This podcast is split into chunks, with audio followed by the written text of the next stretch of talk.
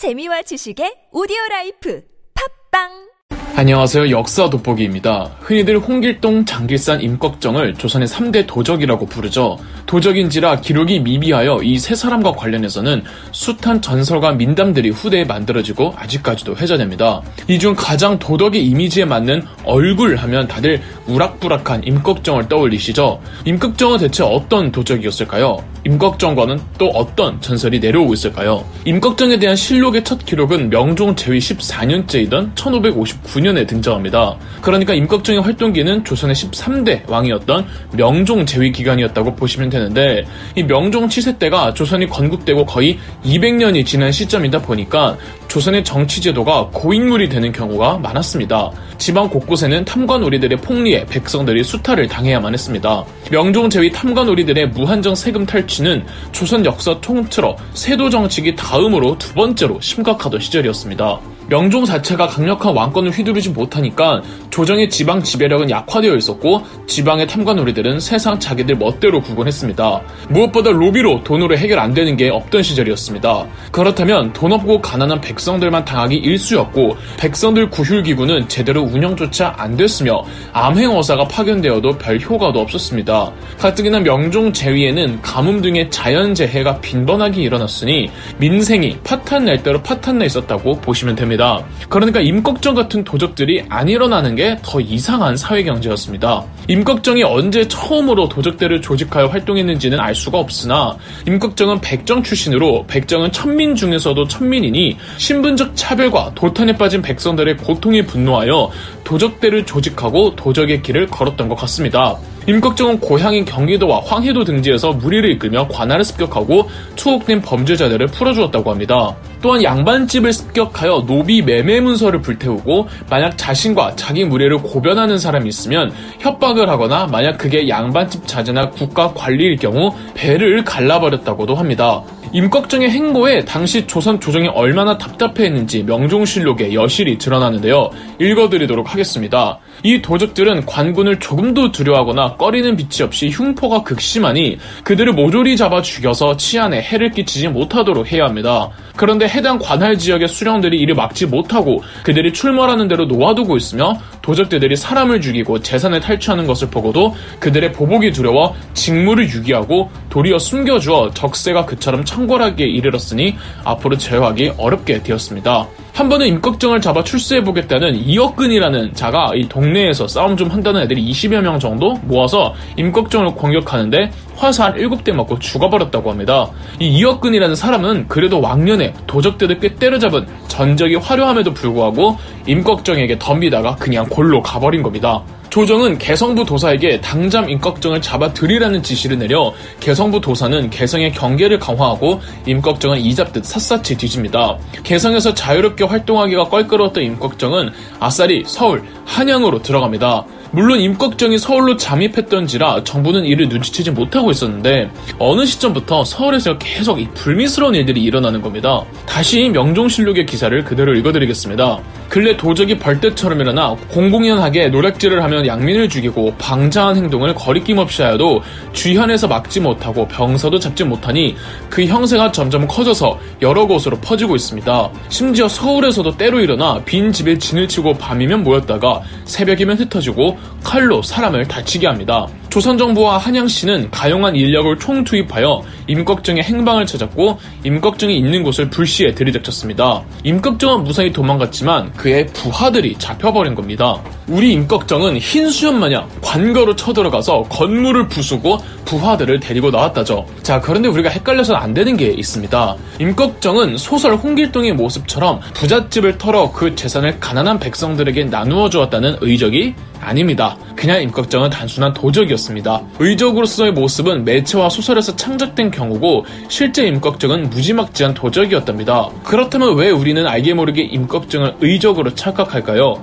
백성들이 임꺽정에게 호응한 건 사실이기 때문입니다. 영상 처음에도 말씀드렸던 명종 제위는 도적들이 창궐하지 않는 게 더 이상한 시대였습니다. 평범하게 살고 개같이 벌어봤자 이 돈 전부 세금으로 가게 되고 세금이 곧 빚이 되어버리는 마당에 굶어 죽을 바에한 도적 도적대에 입단하는 백성들의 수가 부지기수였습니다. 소심한 백성들은 굶어 죽거나 세금 내지 못해서 권장 맞아 주거나 관아에 붙잡히면 그 사이 돌봐줄 사람이 없는 늙은 부모님 여의거나 이 어린 자식들 배고프다고 우는데 해줄 수 있는 건 아무것도 없고 궁지에 몰린 백성들이 살아남은 방법이라고는 차라리 노비로 전락해서 부잣집 양반에게 거두어지거나 도적이 되거나 였습니다. 거기에 자기들 못살게 굴던 탐관오리들을 임꺽정이 처단해주는데 속이 시원하지 않겠습니까? 그러니까 도적이 되지 않더라도 백성들이 임꺽정 내 무리는 물론 다른 도적대들을 숨겨주기 일쑤였던 거죠. 이때 임꺽정의 이름이 퍼지니 전국적으로 도적대들이 들고 일어나는 겁니다. 전부 임꺽정의 부하들이었다는 게 아니라 황해도와 경기도에서 조선 관군조차 어쩌지 못하는 도적대들이 있다더라. 우리라고 못할 게뭐 있냐? 이러면서 전국 곳곳에서 도적대들이 일어나는 겁니다. 조선 정부도 나름 머리를 쓰긴 했습니다. 백성들이 임꺽정에게 호응하는 이유를 잘 알았기에 만약 임꺽정 무리들을 고변하는 사람이 있으면은 그 집에 4, 5년 세금을 경감시켜 준다거나 노비의 경우 면천시켜 준다거나 혹은 도적들 일부를 설득시켜 가지고 자수하게 하면은 무조건 죄를 용서해 주겠다든지 뭐 이런 회유책을 많이 쓰기도 했습니다. 임꺽정이 거취를 자주 옮긴 거는 어, 조선 정부의 이런 회유책이 나름 잘 먹히기도 했다는 겁니다. 그리고 관군과 관리들에게는 임꺽정 무리를 토벌하거나 잡아오면 무조건 정산품 이상 벼슬로 올려주겠다는 일종의 현상금 아닌 현상금도 내걸었죠. 이러니까 공에 눈이 먼 관리들이 거짓말을 치기도 합니다. 황해도 순경사 이사증이 어, 이 임꺽정을 체포했다고 조정에 보내는데 알고 보니 임꺽정의 형 도사치였으며 심지어 의주 목사는 아무 백성 한 명 붙잡아다가 강제로 돈을 주고 협박 하며 임꺽정 연기를 시키기도 했습니다. 물론 금방 들통납니다. 도저히 임꺽정이 붙잡히질 않으니 명종은 임꺽정의 도적대들을 평범한 도적대가 아닌 반란군으로 규정하고 반란 진압 군대를 따로 조직합니다. 이래서 임꺽정의 난이라고도 합니다. 외구 소탕 경험도 꽤 있던 남치근을 반란 진압군 총사령관으로 삼고 몇 개 도의 군대를 총동원하여 황해도와 경기도 일대를 수색하게 했습니다. 문제는 남치근의 수색 과정이 또 너무 지나쳤습니다. 물증도 없이 의심만 가면 죄 없는 백성들을 데려다가 고문시키고 이 남치근의 악행은 소문으로 퍼졌고 조정과 명종은 남치근을 다른 사람으로 교체시키려고 하던 찰나 황해도 구월산이라는 곳에 임꺽정의 본거지가 있다는 소식을 접한 남치근은 대규모 병력을 투입시켜 구월산을 포위했습니다. 임꺽정과 무리들은 끝까지 구월산에서 조선 관군과 싸웠으나 다 죽거나 혹은 항복해버리면서 임꺽정의 도적단은 해산되어 버렸습니다. 임꺽정은 관군으로 변장하여 도망 치려다가 배신한 부하에게 들키는 바람에 그 자리에서 체포되었죠. 체포될 때도 임꺽정은 맨손으로 무장한 관군 몇 명을 혼자서 때려잡기도 했답니다. 명종 17년이던 1562년 바야흐로 임꺽정은 체포가 되면서 3, 4년에 걸쳐 조선 전역을 떠들썩하게 했던 임꺽정과 그 도적단의 활보도 끝이 났습니다. 임꺽정이 어떻게 처형됐는지는 기록에 남아있질 않습니다. 그 정도로 대단했던 도적대였고 명종의 반란 군으로 규정했을 정도이니 꽤 잔인하게 처형되지 않았나 싶습니다. 그런데 재미있는 거는 임꺽정 체포 후 사관이 실록에다가 쓴 임꺽정 사건 관련 그의 논평입니다. 당연히 백정 출신 도적에 대해서 욕으로 도배되어 있을 것 같은데 그렇지 않다는 거죠. 다시 한번 이 실록에다가 쓴 사관의 논평을 읽어드리겠습니다. 도적이 성행하는 것은 수렴의 가렴주구 탓이며 수령의 가렴주구는 중앙정부가 청렴하지 못한 데 원인이 있다. 지금의 중앙정부는 탐호가 풍습을 이루어 끝이 없기 때문에 수령은 백성의 고혈을 짜내어 권세가를 섬기느라 못하는 일이 없다. 그런데도 백성은 하소연할 곳이 없으니 도적이 되지 않고서는 살아갈 길이 없는 형편이다.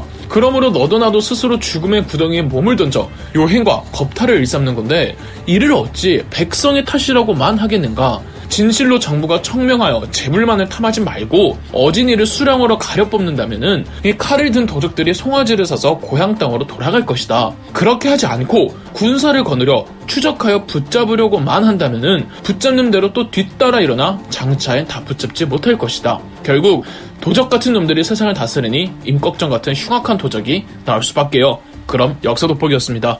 영상 재미있으셨다면 구독과 좋아요, 알림 설정까지 해주시면 감사드리겠습니다.